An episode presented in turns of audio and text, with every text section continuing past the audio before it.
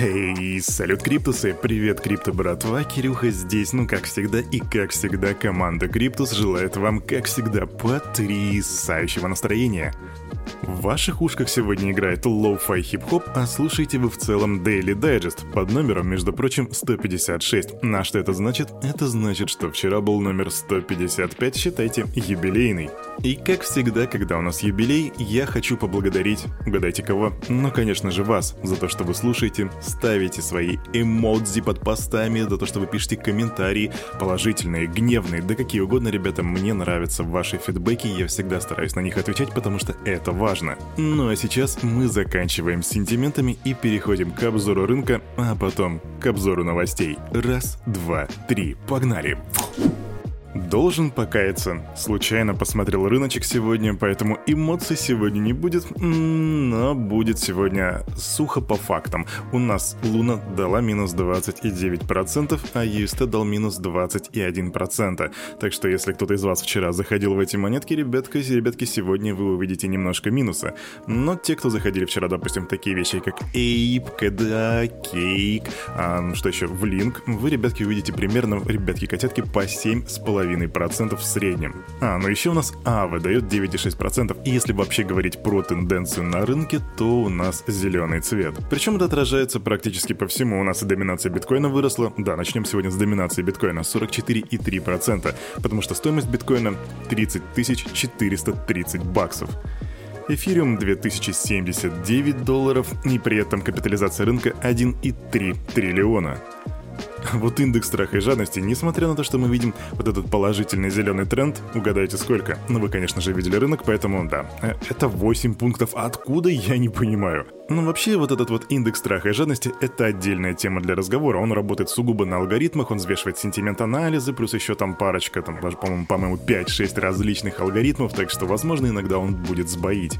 Посему не всегда рекомендую на него опираться, а просто как бы иметь в виду. А теперь мы заканчиваем с рыночком и переходим к обзору новостей. Надысь, то бишь вчера, в понедельник, 16 мая, в Сальвадоре прошла встреча представителей 44 стран, которые обсуждали цифровую экономику и биткоин. Об этом лично сообщил президент Сальвадора Наиб Букеле, кстати, мы так давно про него не говорили. 32 центральных банка, 12 финансовых структур, всего 44 представителя различных стран встретятся в Сальвадоре и обсудят финансовую доступность, цифровую экономику, финансовое обслуживание людей, которые не имеют доступа к банковским услугам, а также внедрение биткоина и его преимущества в Сальвадоре. Так заявляет Букеле. И вот пока что результаты нам неизвестны, мы только видели фотографию с этой встречи, но скажу, что среди участников были такие ребята, вернее представители таких стран, как Парагвай, Гана, Намибия, Намибия, Мадагаскар и еще очень-очень много других стран. Также твиттер-аккаунт Bitcoin Beach 13 мая писал, что в Сальвадор летят представители Армении, Египта, Индии и Сенегала. Насколько это достоверная информация, мы узнаем уже, думаю, скоро, когда будем читать отчет об этой встрече. А пока идем дальше. А вы когда-нибудь слышали слово «долларизация»? Так вот, криптовалюты могут привести к долларизации и нестабильности экономики Индии. В этом уверены в Резервном банке страны. Представители регулятора указывают, что почти все криптовалюты номинированы в долларах и выпущены частными лицами. А это противоречит национальным интересам Индии, так утверждают в Резервном банке. Цифровая валюта потенциально может заменить рупию в финансовых транзакциях как внутри страны, так и за рубежом. Так предупредили в Индийском Центробанке. В нем опасаются, что циркуляция криптовалют может подорвать способность регулятора определять денежно-кредитную политику и регулировать валютную политику Индии. Еще вчера я вам, крипто братва, рассказывал про то, что Luna Foundation Guard не раскрывают информации о состоянии своего резервного фонда после того, как они попытались спасти свой алгоритмический стейблкоин. Как видимо, они послушали Daily Digest и такие подумали, ну, давайте-ка мы раскроем все как есть. Поэтому теперь у нас на руках есть некоторая информация, и начнем мы, пожалуй, с хронологии. В начале мая а, Luna Foundation Guard дополнительно приобрели биткоины на сумму в полтора миллиарда баксов и довели свой баланс в первой криптовалюте до 80 тысяч биткоинов биткоинов.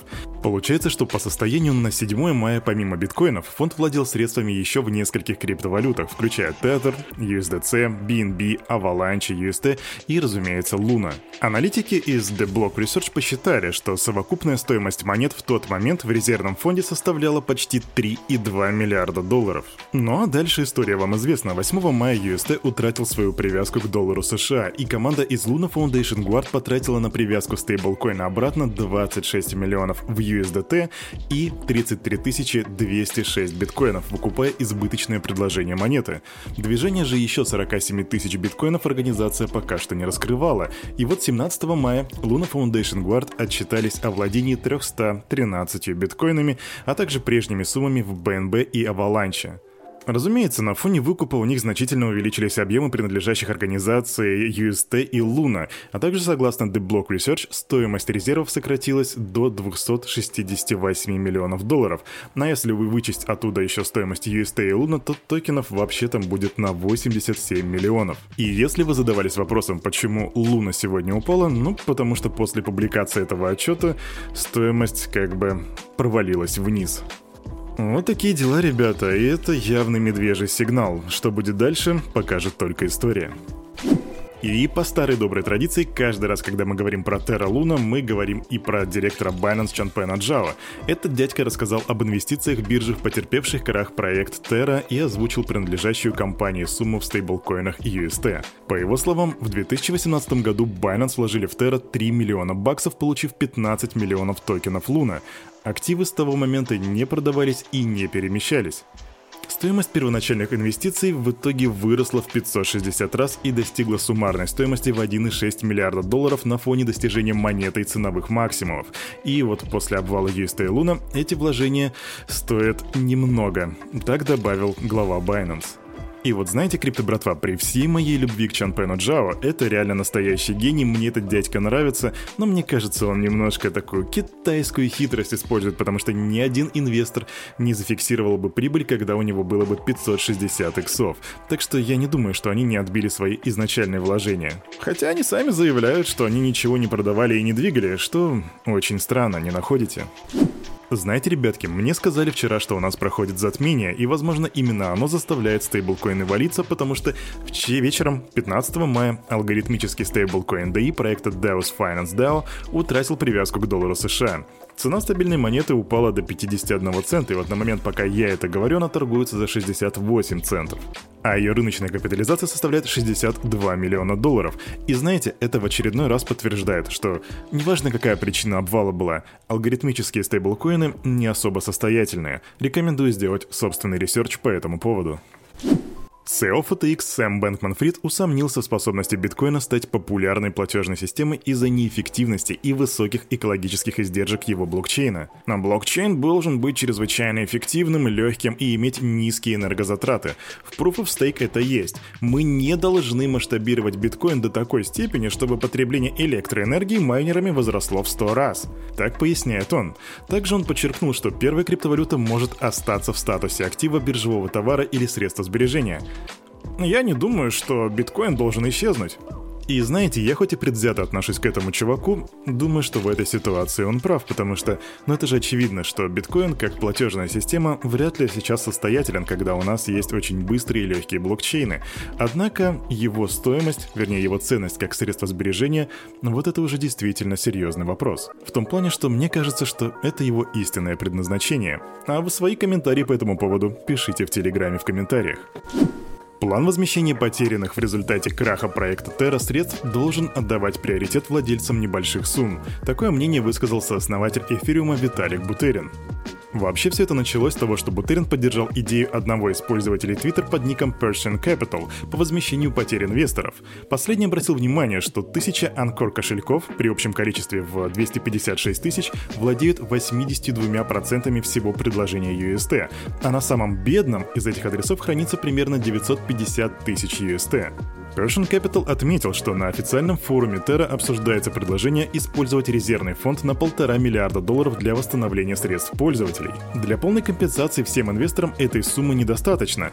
Однако, если сфокусироваться на 99,6% беднейших кошельков, это позволит возместить им все потери, так заявляет Persian Capital.